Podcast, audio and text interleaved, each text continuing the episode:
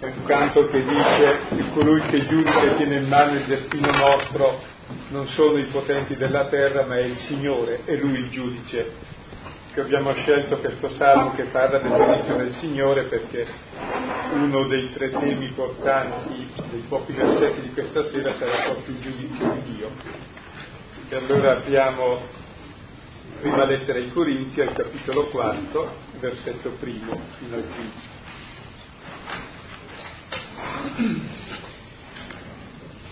Prima ai Corinzi 4, primo versetto,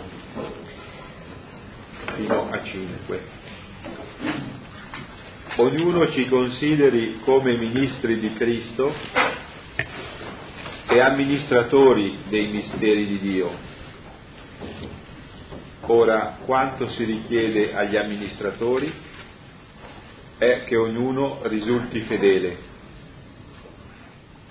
A me però poco importa di venire giudicato da voi o da un consesso umano, anzi io neppure giudico me stesso, perché anche se non sono consapevole di colpa alcuna, non per questo sono giustificato. Il mio giudice è il Signore. Non vogliate perciò giudicare nulla prima del tempo, finché venga il Signore. Egli metterà in luce i segreti delle tenebre e manifesterà le intenzioni dei cuori. Allora ciascuno avrà la sua lode da Dio. Prima di vedere i temi di questi pochi versetti, che sono molto ricchi, vediamo il contesto a modo di riassunto eh, i corinzi sono molto divisi tra di loro e litigano perché hanno vari modi di intendere, hanno vari apostoli a cui riferirsi, hanno diversi modi di, di interpretare la realtà, hanno molte scuole, molte sapienze e molte appartenenze che si rifanno ai vari apostoli. E allora Paolo spiega che queste pluriappartenenze a varie sapienze sono pluriappartenenze a varie stupidità perché la sapienza che divide è stupidità, è sapienza di morte. C'è invece un'altra sapienza che è quella di Dio, che è la sapienza che unisce, la sapienza dell'amore, la sapienza che dà vita e la sapienza della croce. Allora i primi capitoli erano tutti un contrappunto tra la sapienza dell'uomo, che è colui che cerca di sapere per potere, sapere e potere, e dominare, quindi dividere, e la sapienza di Dio invece che è amare e debolezza e dare e quindi unire fino al sacrificio della croce. Quindi i primi tre capitoli erano tutto un contrappunto tra queste due sapienze. Adesso nel capitolo quarto allora riprende il tema, voi siete divisi nel nome dei vari apostoli, di Pietro, di Apollo, di Paolo, e dice non è che ci dobbiamo dividere il nome degli apostoli, perché gli apostoli chi sono? E allora dà una prima definizione di che cos'è l'Apostolo, che è interessantissima perché ci aiuta a capire qual è il senso della Chiesa stessa che è apostolica. E in fondo nella figura dell'Apostolo noi vediamo anche la nostra figura più profonda, perché è vero che gli Apostoli sono solo loro, ma noi veniamo da loro e tutti noi portiamo il carattere del nostro principio come è vero che la mamma è una sola dei figli, però il figlio appunto ha le sue caratteristiche dalla mamma e lo scopre lì. Quindi è interessante che nella unicità eh, della vocazione apostolica scopriamo il senso più profondo della nostra stessa vocazione cristiana. Questo sarà il primo tema. Il secondo tema è della responsabilità, cioè che l'Apostolo è realmente responsabile davanti a Dio di questa sua missione. E poi il terzo tema è quello del giudizio, e nessuno lo giudica. Non giudica neanche se stesso, il giudizio appartiene a Dio. E allora il terzo grosso tema sarà sul giudizio che appartiene a Dio. Allora magari affrontiamo per ordine i tre temi, cominciando dal primo. Ognuno ci consideri come ministri di Cristo e amministratori dei misteri di Dio. l'Apostolo vuole essere preso in considerazione.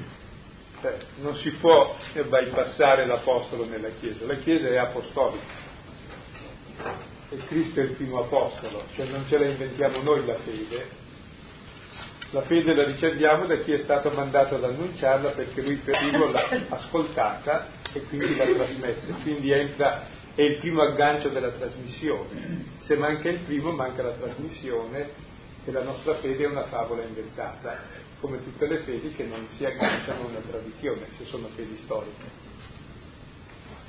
Quindi è importantissima la considerazione che esige, ma esige quella giusta.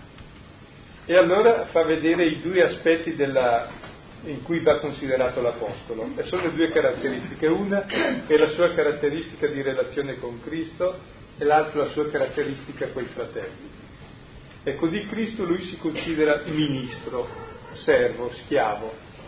In greco c'è una parola Iperestes, che sarebbe colui che rema sotto qualcuno, che era come i galeotti che stavano nelle navi a remare. Cioè, è nella barca e rema per conto di un altro ed appartiene a un altro. Allora, la prima caratteristica dell'Apostolo è che non appartiene a se stesso, ma appartiene al Signore, a Gesù. E appartenere è importante vuol dire il suo essere è essere di Cristo. Appartenere alla forma profonda dell'amore, essere dell'altro. È l'unica forma di essere, chi è di nessuno non è. E sei nella misura in cui sei di qualcuno e sei specificato nel tuo essere da quel qualcuno di cui sei. Lui è di Cristo. Quindi eh, qui è la prima caratteristica dell'Apostolo, ma anche di ogni credente. Chi sono io? Io sono uno che è di Cristo appartengo a Lui, lavoro per Lui, vivo in Lui. La mia vita è sua, è Lui la mia vita. Cioè il cristiano è definito dal suo rapporto di amore con Cristo, che è il figlio. È nell'amore del figlio di Dio che ti realizzi, diventi figlio. Raggiungi la tua essenza, la tua verità. Quindi questa che è la prima caratteristica dell'Apostolo è in fondo la prima caratteristica di ogni credente. Il mio essere è essere di Cristo. Se no sono del nulla, perché tutto quel che c'è è in Lui e difatti gran parte di noi è nel nulla e si perde nel nulla, non ha appartenenza, si disperde. Ecco, e pensate cosa significa essere di.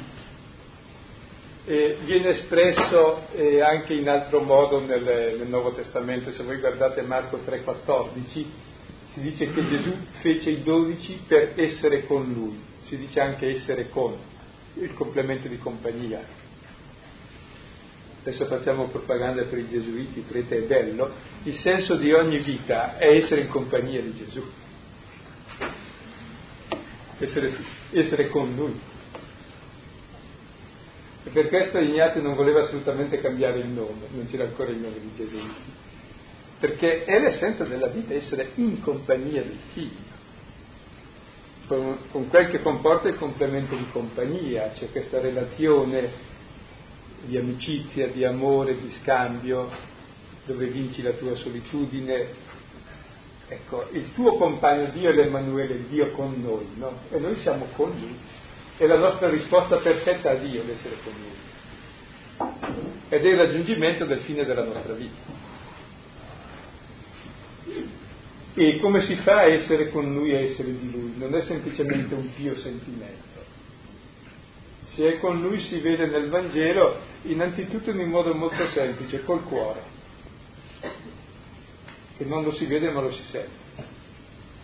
C'è lui che cerchi e lui che ami. E tutte le nostre azioni poi partono dal cuore. Cosa cerchi? Cosa ami? Chi cerchi? Chi ami? Noi siamo fatti per amare Dio con tutto il cuore e Gesù è Dio che ci si fa vicino per essere amato e con lui raggiungiamo il fine della nostra vita che è proprio l'amare in modo infinito e diventiamo uguali a Dio. Questo amore poi che è il cuore si esprime con gli occhi. Amare vuol dire conoscere. No?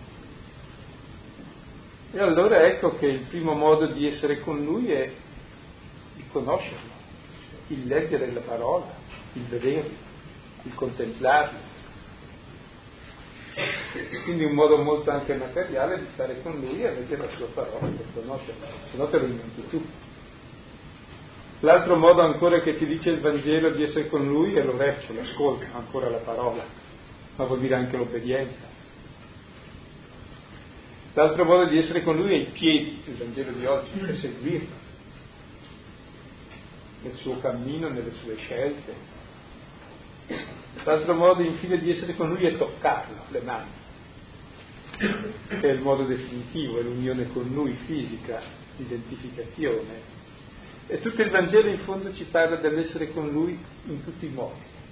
E, dive- e stando con lui diventiamo come lui, diventiamo figli, uniti a lui, Ecco allora questa che è la prima qualifica dell'Apostolo, che è essere servo di Cristo, schiavo di Cristo, appartenere a Cristo, essere di Cristo, essere con Cristo, è il nocciolo portante di tutta la nostra vita. E l'Apostolo è colui che la fonda proprio perché è il primo che ha questa esperienza e trasmette a noi questa esperienza. E ogni altro ministero non farà altro che portarci a fare questa esperienza di essere di Cristo e con Cristo. E quel che non ci serve essere suoi e essere con lui non serve. Chi non raccoglie con me disperde. Allora in questa prima qualifica c'è tutta la bellezza e la dolcezza della vita cristiana che è l'essere proprio nella compagnia di Gesù, in questo amore reciproco con colui che mi ama più di sé ama in modo infinito perché è Dio. Ed è il centro del cristianesimo che appunto è il centro stesso della vocazione apostolica e di ogni credente. La seconda qualifica riguarda non più la sua vita, ma nel confronto degli altri. Nel confronto degli altri è un amministratore dei misteri di Dio il mistero di Dio è che Dio è Padre, ci ha mandato il Figlio a stare con noi perché noi fossimo con Lui. E allora ecco che la seconda qualifica dell'Apostolo è essere anche lui inviato per annunciare questo mistero a tutti in modo che tutti possano essere con Lui. Quindi se la prima caratteristica è essere con Lui, la seconda è essere mandati verso tutti perché tutti siano con Lui sono i due movimenti quasi opposti della vita apostolica, no? lo stare con lui uniti e più sei unito a lui più vai lontano verso tutti. Perché? Perché unito a lui tu ti scopri figlio, scopri l'amore del padre, quindi scopri l'amore dei fratelli, quindi vai verso tutti i fratelli, anche i più lontani, per testimoniare loro lo stesso amore del padre, che hai tu stesso come figlio. Allora vedete in queste due caratteristiche sta tutta la vocazione cristiana oltre che apostolica. E Paolo vuole che questa sia considerata, questa si considerata, non le altre cose. Che Apollo parla bene, che Paolo è più sottile, che Pietro è più importante, queste cose varie che sono ridicole. Se invece l'importante è che ci consideriate di questo. Sì, i misteri di Dio sono eh, ciò che eh, Gesù ha rivelato e che gli apostoli hanno conosciuto questo mistero di Dio e soprattutto eh, il suo amore che si manifesta in Gesù in modo in una vita povera e umile. E quindi vedete come essendo amministratori dei misteri di Dio non possono andare addietro a quelle altre cose che, di cui si è parlato nei capitoli precedenti che sono appunto la ricerca di una sapienza, dell'emergere attraverso il sapere e di un emergere attraverso il potere, quindi tutti quei giudizi che eh, circolavano nella comunità eh, eh, riguardo appunto eh, all'Apostolo, alla vocazione apostolica erano completamente, ecco, andavano tutti da un'altra parte da, eh, di dove invece ecco, Paolo dirige l'attenzione. Versetto secondo, ora quanto si richiede agli amministratori è che ognuno risulti fedele.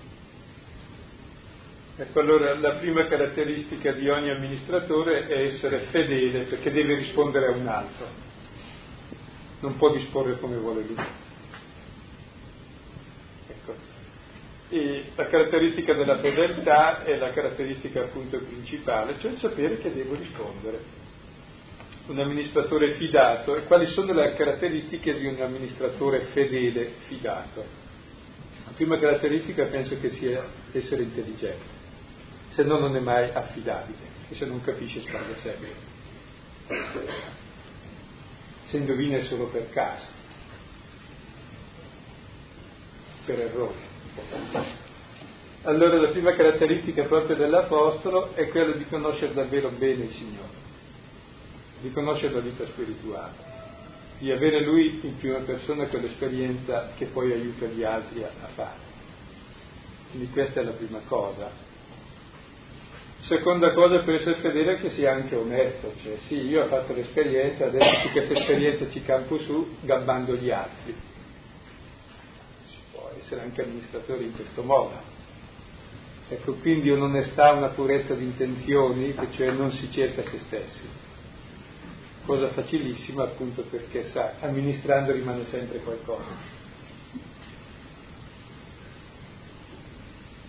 E non è così semplice, ecco, ci si accorge che rimane sempre qualcosa del nostro egoismo e quindi proprio una purificazione costante per essere onesti.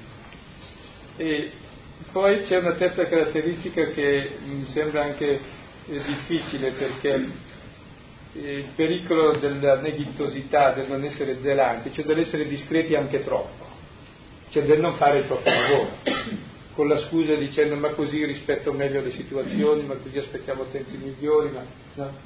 Invece deve essere zelato. Deve sapere che ogni uomo è figlio di Dio e siamo tutti responsabili del fratello. Mi sembra un pochino questo che siano le...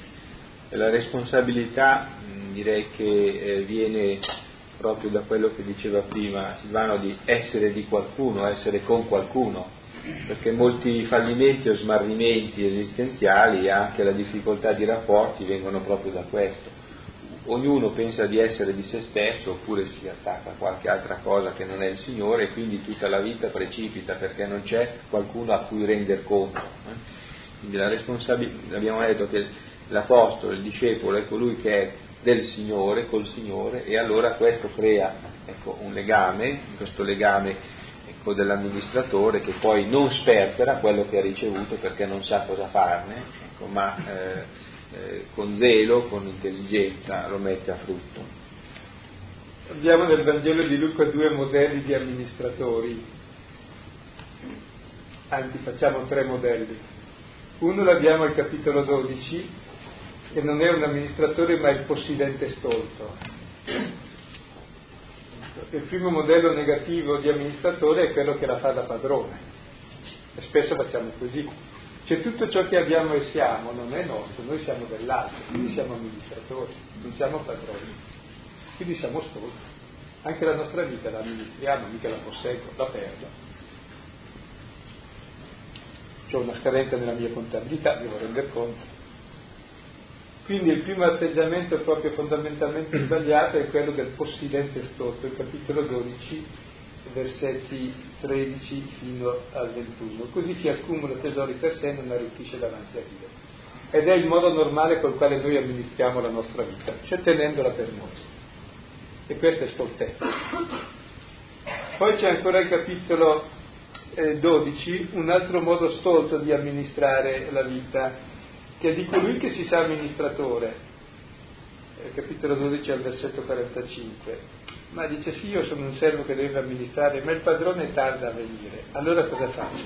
Comincia a percuotere i servi, le serve, mangiare, bere, ubriacarmi, comincio a godermi la vita approfittando della mia condizione. Già tanto verrà dopo il rendiconto, intanto faccio io come se fossi io padrone. È un altro modo molto sottile di amministrare la vita che facciamo anche noi. Dio poi verrà, tarda a venire, verrà. Intanto però so che non sono padrone, ma facciamo come se fosse. C'è invece l'amministratore saggio, che è quello del capitolo 16, quello che tutti chiamiamo l'amministratore infedele, invece non è l'amministratore infedele, è l'amministratore sapiente che tutta la vita ha imbrogliato e che si appropriava dei beni del padrone come facciamo tutti noi, ci appropriamo dei giorni di Dio sapendo che deve rendere conto il giorno dopo, cioè sapendo che a scadenza la sua amministrazione dice che deve morire, dice adesso ho trovato cosa fare. Comincerò a fare che cosa? A cambiare tutte le carte. Tu quanti barili hai di debito di mio padrone, con il mio padrone? 100 barili d'olio, beh scrivi 50, scrivi 10, scrivi 1, scrivi nessuno anche. E il Signore loda questo amministratore per la sua saggezza. Perché? Perché questo amministratore dice ora so che fare, ora so che fare.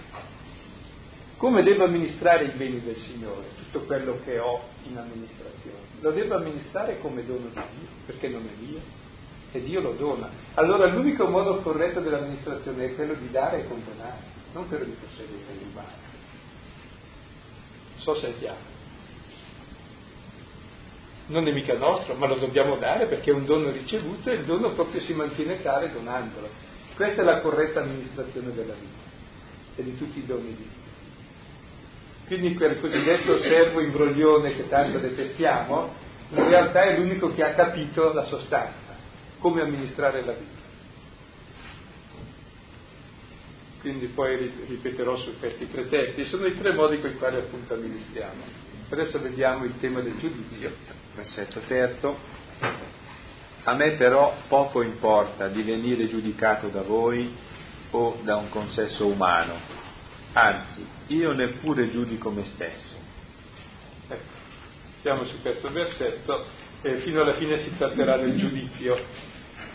Ecco, Paolo sa di dover essere giudicato sulla sua fedeltà, ecco, ma non sarà giudicato dagli uomini né da se stesso, dirà, ma sarà giudicato da Dio. Allora prendiamo un pochino il tema del giudizio. Il giudizio appartiene solo a Dio nessuno ha il diritto di giudicare me, io non ho il diritto di giudicare me, solo Dio mi giudica.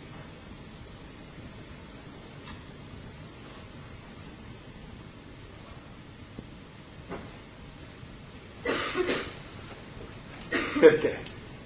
Chi giudica l'altro fa il più grande peccato che si possa fare, ruba a Dio la sua qualità, Dio è l'unico giudice. si appropria, si arroga il diritto di Dio, si mette al posto di Dio, mette il proprio io al posto di Dio. Difatti pensate, quando giudico cosa faccio io? Giudico secondo il metro che è quello giusto, qual è quello giusto? Il mio. Quindi il mio io si pone al posto di Dio, l'unica cosa giusta, e tutti devono misurarsi su questo. Capite che c'è una differenza tra me e Dio, e quindi di misura. A Dio gli vanno tutti bene, li ha fatti tutti lui, a me non mi sono fatto neanche me, mi vorrei diverso, pensate cosa mi va bene, niente. Quindi evidentemente sono due giudizi totalmente diversi, per questo non giudicare. Prima di tutto perché giudicando fai un errore gravissimo, ti metti al posto di Dio. Secondo perché poi fai tutti gli errori possibili e immaginabili, perché Dio giudica in modo opposto al tuo. Perché Dio è infinito. Te pensa qual è il giudizio di Dio? Il giudizio di Dio è che Lui ha dato la vita per me peccatore quindi io, peccatore, che lo metto in croce, per lui valgo più della sua vita. Questo è il giudizio di Dio. È la croce. Questo dovrebbe essere anche il nostro giudizio, allora, che di stima infinita verso l'altro, che è il contrario del giudizio. E guardate che è importante perché uno muore o vive del giudizio altrui. E tutti siamo schiavi gli uni del giudizio dell'altro e del nostro. E invece la libertà è essere liberi dal giudizio mio e dal giudizio degli altri, non me ne frega niente. Perché mi giudica è il Signore. Chiaro che terrò presente che dicono gli altri perché se sto facendo del male è giusto che lo sappia. Ma quello è per conoscenza e per convertirmi. Ma non devo mai lasciarmi condizionare dal giudizio né mio né altrui. Anzi, dovremmo anche abituarci prima di tutto non giudicare e non sarete affatto giudicati cioè, vuol dire che se io giudico, mi condanno. Ogni giudizio che faccio contro l'altro è una condanna contro di me.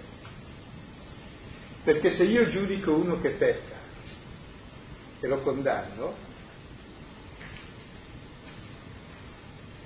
io praticamente cosa faccio? Non lo riconosco come fratello, come uguale a me. No? Siccome il padre lo riconosce come figlio anche se pecca, io sono contro il padre, contro Dio. Quindi io non sono più figlio. Io che giudico un peccatore mi condanno definitivamente come non figlio di Dio, perché il Padre ha dato il figlio per il peccatore. Quindi è l'unico modo per escludersi dalla salvezza è giudicare, ma avendo ragione iniziale. Cioè, il mio giudizio sul male che uno fa è più grave del suo male. Se uno uccide un altro e io lo giudico male, un altro conto è il giudizio giusto da fare termini giuridici perché, per evitare il male, in termini giuridici, ma moralmente non posso mai giudicare la persona. Giudico i fatti sì, la persona no. Se io giudico la persona e la condanno, io condanno Dio che la accetta e le ha dato la vita e, e la perdono. Quindi faccio un peccato più grave del male che ha fatto quella persona quando io la condanno e chiudo il mio cuore nella condanna. Sì, siamo partiti da una serie appunto di giudizi che erano stati riferiti anche a Paolo sul suo ministero, sul ministero degli altri e allora qui Paolo non tanto difende la sua fama, difende la bontà del suo metodo, il suo modo di procedere, ma anche in questo parlare contro il giudizio e giudicare vuol, si manifesta fedele al suo compito di amministratore, perché in questo consiste l'essere fedeli amministratori, nel non giudicare, nel non sottoporsi, cioè nel non essere condizionato dal giudizio di se, che se ognuno di noi dà o gli altri ci danno e quindi è restare ecco, nella fedeltà di quel dono, di quella responsabilità che, che è stata data dal Signore. Ancora un pochino sul giudicare, no? E capite quanto è importante l'essere liberi dal giudizio per poter vivere. Se no tutta la mia vita deve rispondere al giudizio mio e altrui e sono schiavo, non posso più vivere il mio giudizio è la croce di Cristo, c'è un amore infinito che mi perdona e mi accetta e con questo giudizio e stima positiva io valuto me, valuto gli altri e allora so distinguere il male dal bene. Ciò che non risponde a questa stima è male e cercherò di evitarla e di uscire e ne esco tramite il bene, cioè tramite questa stima che mi ha accordato tenendo poi presente che l'altro agisce sempre in base alla stima e alla fiducia che tu hai di lui in fondo. Per cui se non abbiamo stima in uno, quello è chiaro, poveretto, è condannato a vivere male. A me colpiva quando leggevo la Genesi le prime volte, che nel racconto della creazione si dice dopo ogni giorno e vide che era buono, e vide che era buono. La prima volta che l'ho letto ho detto, eh, ma poi è arrivato a sesto giorno non dirà vide che era buono. Infatti Genesi 1.31 non dice che vide che era buono, ma vide che era molto buono. Molto buono. E il libro della Genesi è stato scritto dopo il peccato originale in un momen- uno dei momenti peggiori della storia di Israele, quando erano in esilio per il loro peccato a Babilonia. Eppure nonostante questo è molto buono perché? Perché ci ha fatti Dio, ci ha fatti i suoi figli. Ed è questo presupposto positivo che ci rende possibile il vivere, ed è questa stima accordata in antecedenza a ogni persona che ci rende liberi nei rapporti. E tra l'altro il giudizio buono sull'altro tira fuori il bene che è nell'altro, il giudizio negativo lo incapsula nella morte risponderà a quel giudizio. Quindi siamo responsabili della vita e della morte del fratello per i nostri giudizi. Ricordate Matteo 18, i due debitori, no? E poi darò i testi. Allora, scusate ancora una cosa, il contrario del giudizio è la stima, e Romani 12, 10 dice dobbiamo garreggiare a stimarci gli uni gli altri. Siccome c'è sempre una rivalità tra le persone, ecco, facciamo una rivalità giusta nella stima.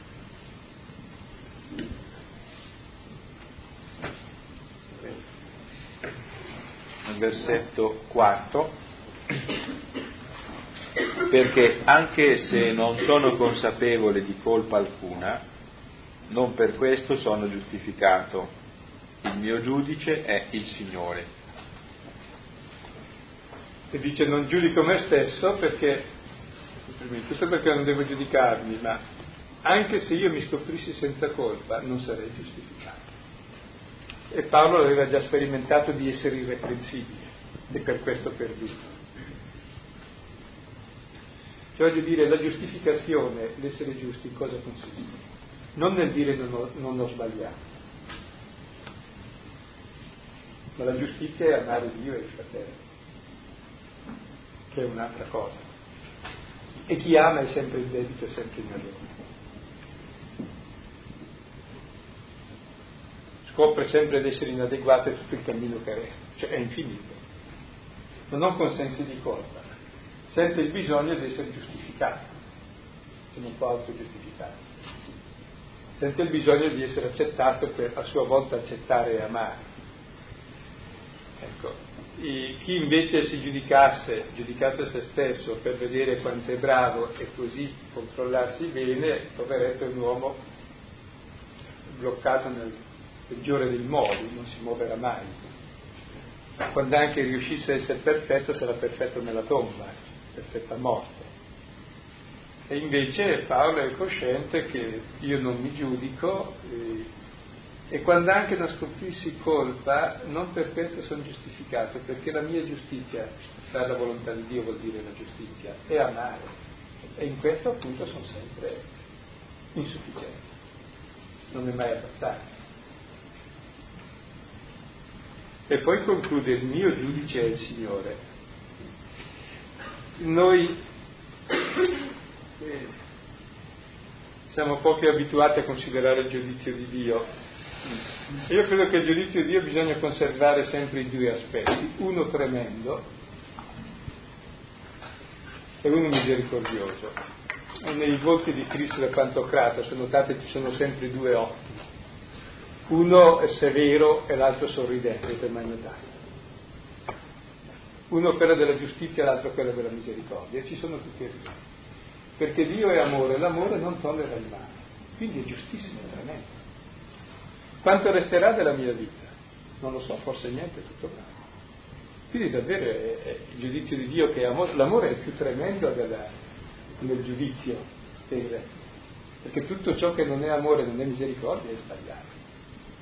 Cioè, è niente. Quindi c'è davvero un giudizio che brucia la vita.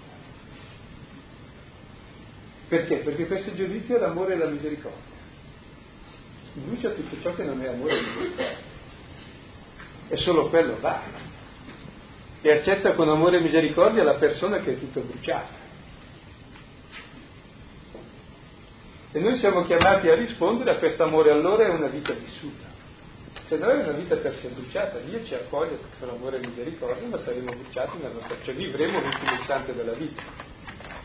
Che Dio ce lo conceda buono. Eh. Quindi eh, sapere che il Signore è giudice tenere presente il giudizio di Dio nei suoi due aspetti di veramente severità, perché l'amore è esigenza molto più seria della giustizia. E però anche di misericordia insieme. Sono importanti tutte e due. E poi penso pedagogicamente è importante, anche mi scandalizzava sempre quando ero più giovane il fatto che i santi dicevano che le persone non pecchino anche per paura di andare all'inferno fa loro bene fa loro bene. Perché? Perché l'inferno è peccato. Almeno intanto non ci vanno. E se non lo fanno cominciano a capire che c'è qualcos'altro, ma se peccano non si accorgono. Dicono non si può fare diversamente. Quindi anche per paura dell'inferno non peccare, molto meglio.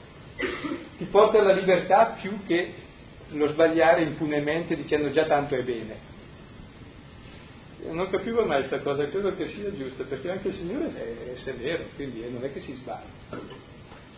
Quando parla della gente e dell'inferno, la gente e l'inferno è il male che noi facciamo, non è ciò che Lui ci commina. Ed è bello però dire che ce lo dà Lui perché se fosse automatico diciamo sono perduti. Il fatto che ce lo dia Lui che muore in croce per noi ci rende sempre la vita aperta alla possibilità positiva. Però direi vanno di nuovo rivalutate queste cose dopo, credo, un periodo, anche giustamente forse di, così, di presa di distanza, perché potevano suonare in termini terroristici, no? spirituali. In realtà ecco, possono essere termini pedagogici molto importanti, perché in fondo uno nella vita tende a giustificare quello che fa. E uno non capisce tante cose prima e anche dopo se almeno non le fa perché per esperienza gli viene detto che gli fa male, ma per esperienza, almeno non le giustifica e non facendole comincia a capire il bene. Non è detto che sia l'unico discorso, perché poi dopo alla fine qualunque cosa c'è scatta ugualmente la possibile comprensione dell'amore e della misericordia anche attraverso il male, non c'è dubbio, però direi nell'educazione anche tenere presente seriamente il giudizio di Dio in tutte le sue componenti cioè, se volete partendo da, dall'ultima, che è la croce, cioè il suo giudizio è l'amore, puoi capire che però l'amore ha davvero esigenze. E ciò che non è conforme a questo è davvero distruttivo, è l'inferno. Ecco. E quando Paolo dice il mio giudice è il Signore, lo dice con un sospiro di sollievo, evidentemente. Signore è il giudice, vuol dire finalmente sono libero, perché so qual è il suo giudice. E l'amore infinito per me e per tutti ed è il rispondere a questo. Ed è a questo che voglio essere fedele. Non vogliate perciò giudicare nulla prima del tempo, finché venga il Signore. Egli metterà in luce i segreti delle tenebre e manifesterà le intenzioni dei cuori.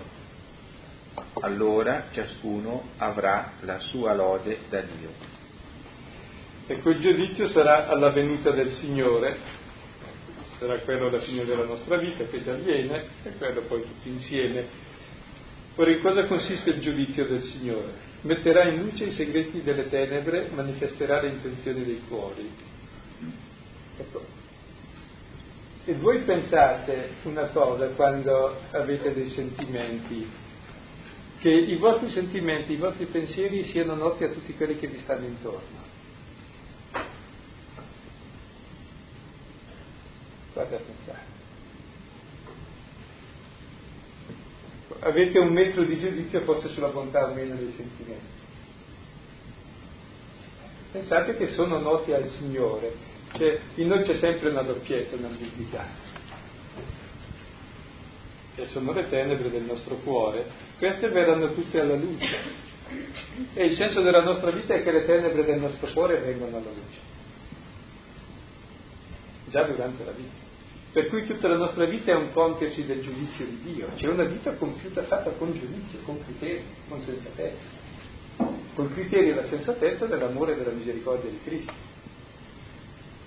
E voi lo accorgerete che se cercate di vivere con giudizio e tenendo come giudizio la croce di Cristo, cioè il suo amore per tutti, vi accorgerete di quanta tenebra ce n'è fuori,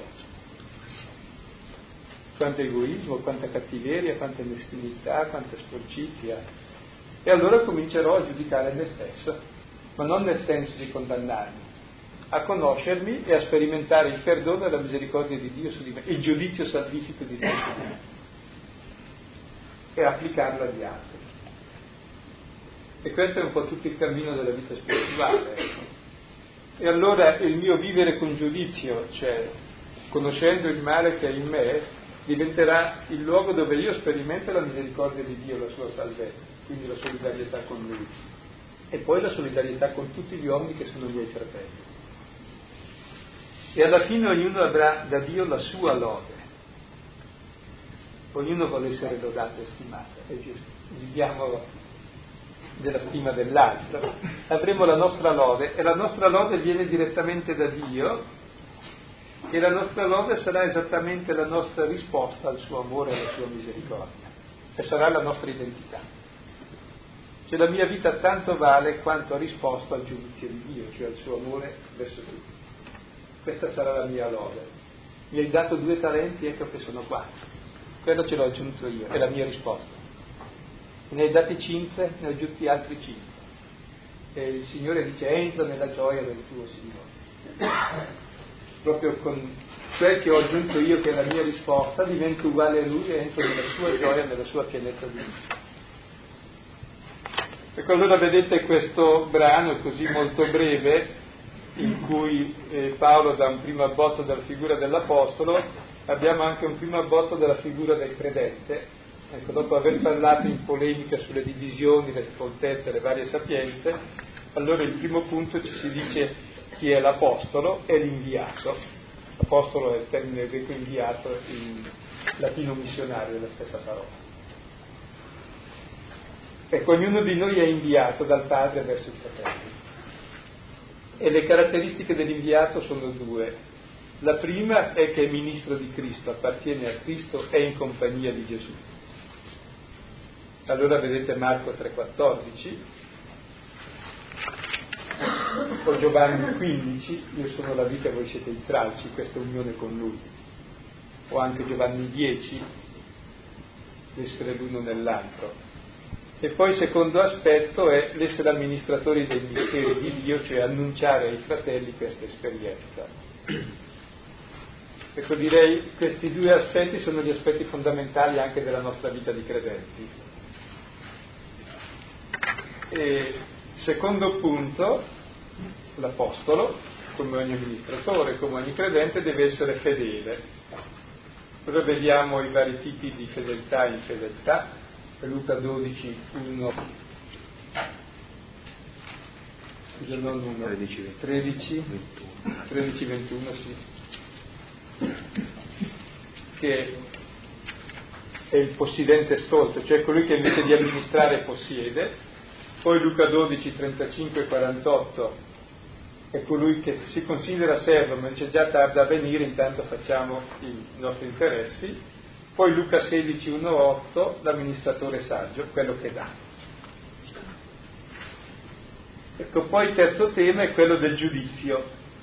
La prima cosa non giudicare, Matteo 7, 1, 5 pure Matteo 18, 21, 35. E punto quarto, il giudizio viene dal Signore. Allora vediamo il giudizio del Signore, Matteo 25, 14, 30, le parabole dei talenti, e Matteo 25, 31, 46, la divisione tra i capi e le pecore. 25, 31, 46.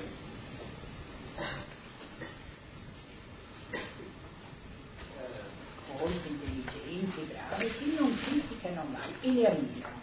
Però ne conosco delle altre che quando vedono le persone esprimono subito il loro giudizio e mi piacciono molto di più, sono più, come dire, perché io penso, se una persona è una carogna, io penso che è una carogna e, e non è neanche onesto che, che, non lo è. Ecco questo che io non riesco a capire, non riesco a vedere cristianamente.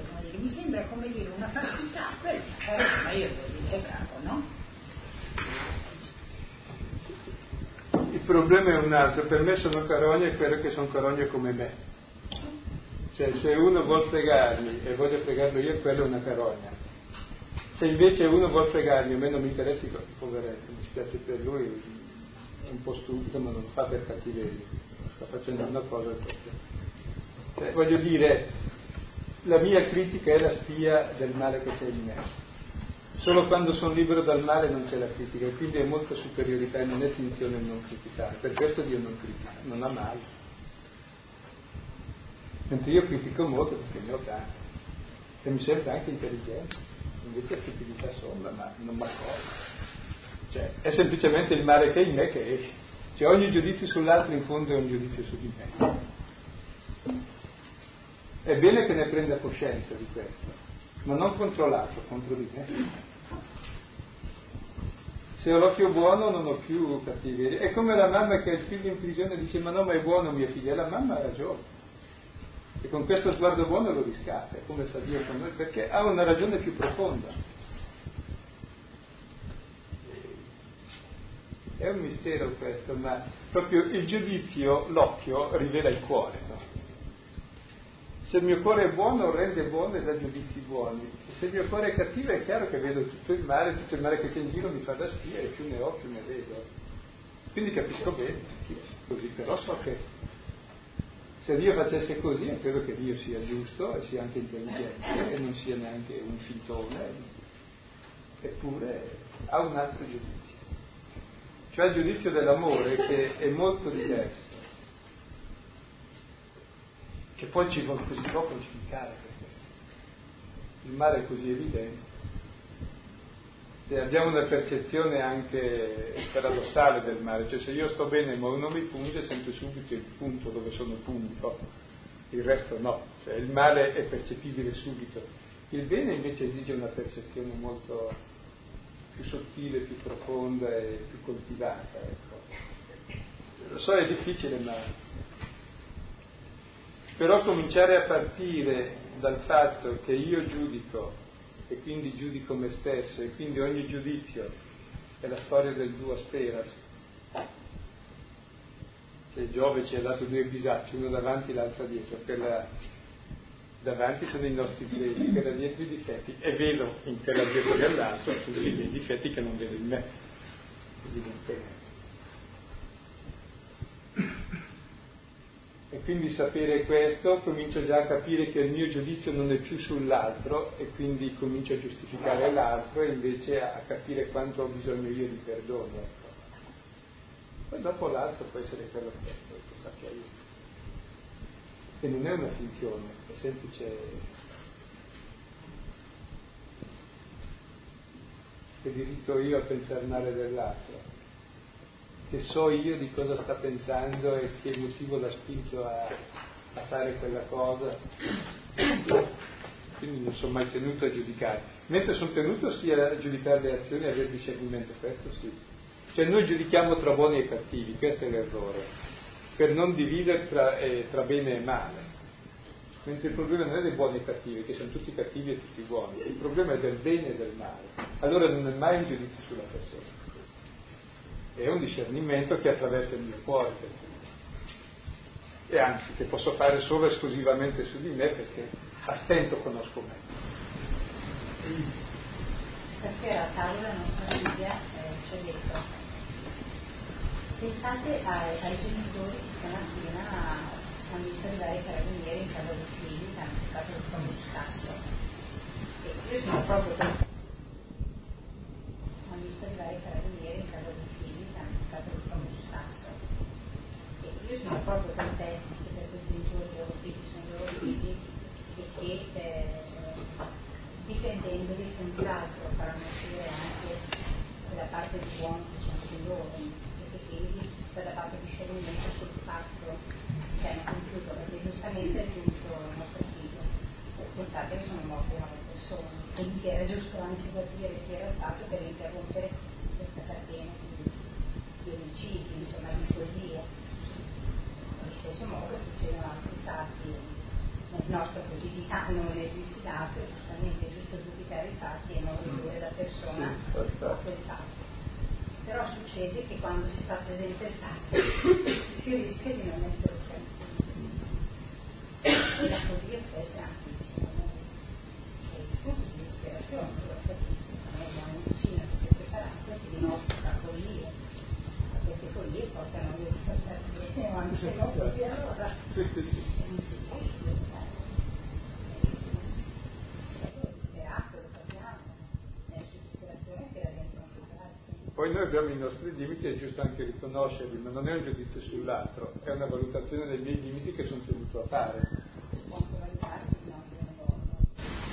A me colpisce questo non giudicare anche se stessi nel senso che io mi accorgo che quando tutte le volte che giudico me stessa e non giudico su, sull'amore ma giudico proprio sullo sbagliato non sbagliato se ci fosse in me una specie di complesso da, dalla ragazza non so come dire una cosa da scuola quasi eh, e mi accorgo veramente tutte le volte che io valuto me stessa di solito in una giornata ho questa sensazione molto forte di vedere dove era giusto e era sbagliato e questa cosa è una cosa che blocca e blocca anche gli altri, non so come dire, proprio nel momento in cui io sono bloccata da questa cosa eh, lo rifletto sugli altri.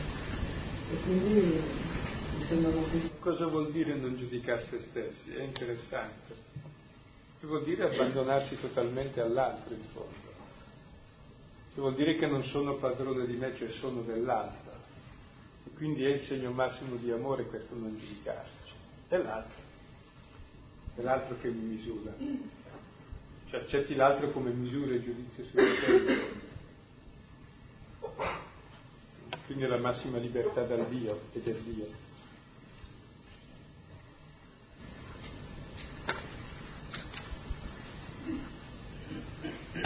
Una cosa che non è chiara, che ancora di meno chiara. Ma a me colpisce moltissimo questo brano, dire che mi sembra che sia una cosa bellissima, quello che ognuno fa esperienze, un'esperienza enorme nel corso della vita, forse più da adulti, più da ragazzi. Ed è il fatto di unire due cose insieme, in fondo si dice non solo il rispetto del singolo, ma dice Dio vede e conosce i segreti delle tenebre, quelli che ognuno non conosce di sé, se non nel corso della vita, cioè conosce la tenebra, il segreto, l'inganno anche che sta nella tenebra. E le intenzioni, cioè quanto questo è scisso in realtà in parte dalle intenzioni dell'agire, dalle intenzioni delle azioni, e c'è in un certo senso una considerazione eh, che chiamerei di metodo, anche se non è, nel senso che è come dire la strada che conduce in realtà il ministero e l'amministrazione. Io condivido quello che dici tu, anch'io da più giovane pensavo. Che come dire la paura dell'inferno è limitativa, tra virgolette, non che questo sia il senso, intendo dire, ma un bene crea un bene, intendo dire, un, uno che si giudica un ministro è un amministratore, crescerà, non so come dire, in qualche modo, in un certo qual modo questo cresce in lui. Mi, mi colpisce unire due cose che sono l'esperienza profonda della conoscenza, cioè di quella che è la singola esperienza di dolore, di lontananza da Dio, della tenebra di sé, che anche in parte scissa delle intenzioni delle persone, di ognuno di noi che agisce, e contemporaneamente l'offrire una strada che è grande, che va al di là dei, dei conflitti dei singoli, so dire, delle esperienze di ognuno, dei drammi, delle, anche esperienze così strane, un po' che non, nessuno si aspetta da avere nel corso della vita e non sa neanche come risponderà. Mi sembra come dire l'invito alla fedeltà, all'essere rispetto a rifarsi a questa parola solida, a questo esempio solido, eh, io posso dire che penso che rara, non lo so, io da quando vengo qui dopo un'esperienza lunga di lontananza dalla fede, al di là della, del piacere dello stare con voi e di, cioè, di come trovo ben illustrata la cosa, mi colpisce sempre trovare in poche righe condensata quella che è l'esperienza del singolo e dell'insieme, quella che è il travaglio di ognuno che c'è dentro, penso che ognuno si possa ritrovare in forma e sicuramente contiene per tutti un significato unico ma diverso a seconda del momento in cui è. E richiama una strada, come dire, che in un certo qual modo è unica per tutti che ci richiama a questa solidità perché non so, io devo dire la verità che rimango sempre colpita con una profondità estrema, trovare un richiamo a me è una strada che supera Dio nel senso più tradizionale che conduce a campo. Devo dire la verità, è una cosa che mi, mi colpisce grandemente, trovare il segreto della tenebra, l'intenzione e contemporaneamente una strada che è diversa dalle risposte che almeno io sicuramente dato in passato come fonte di uscita o anche come modo di ricerca. A me è piaciuto molto l'aspetto 5 perché mi sembra che sia quello che ci metta al posto giusto nel senso che lo dice che metterà in luce i segreti delle tenebre, manifesterà l'intenzione dei cuori. Ecco, questo mi fa piacere un po' il mio pensato di diventare, perché penso che mi possa detto da quello dare un'identità. E solamente il fatto di rendersi conto che davanti a Dio comunque eh, conta quello che sta nel cuore di una persona, mi sembra che, che sia un po' il divertimento quello che dicevi stasera. E, un po' quello che ci mette di fronte alla verità di stessi, siamo peccatori, comunque il processo della misericordia del Signore. E così sono io e così è mio fratello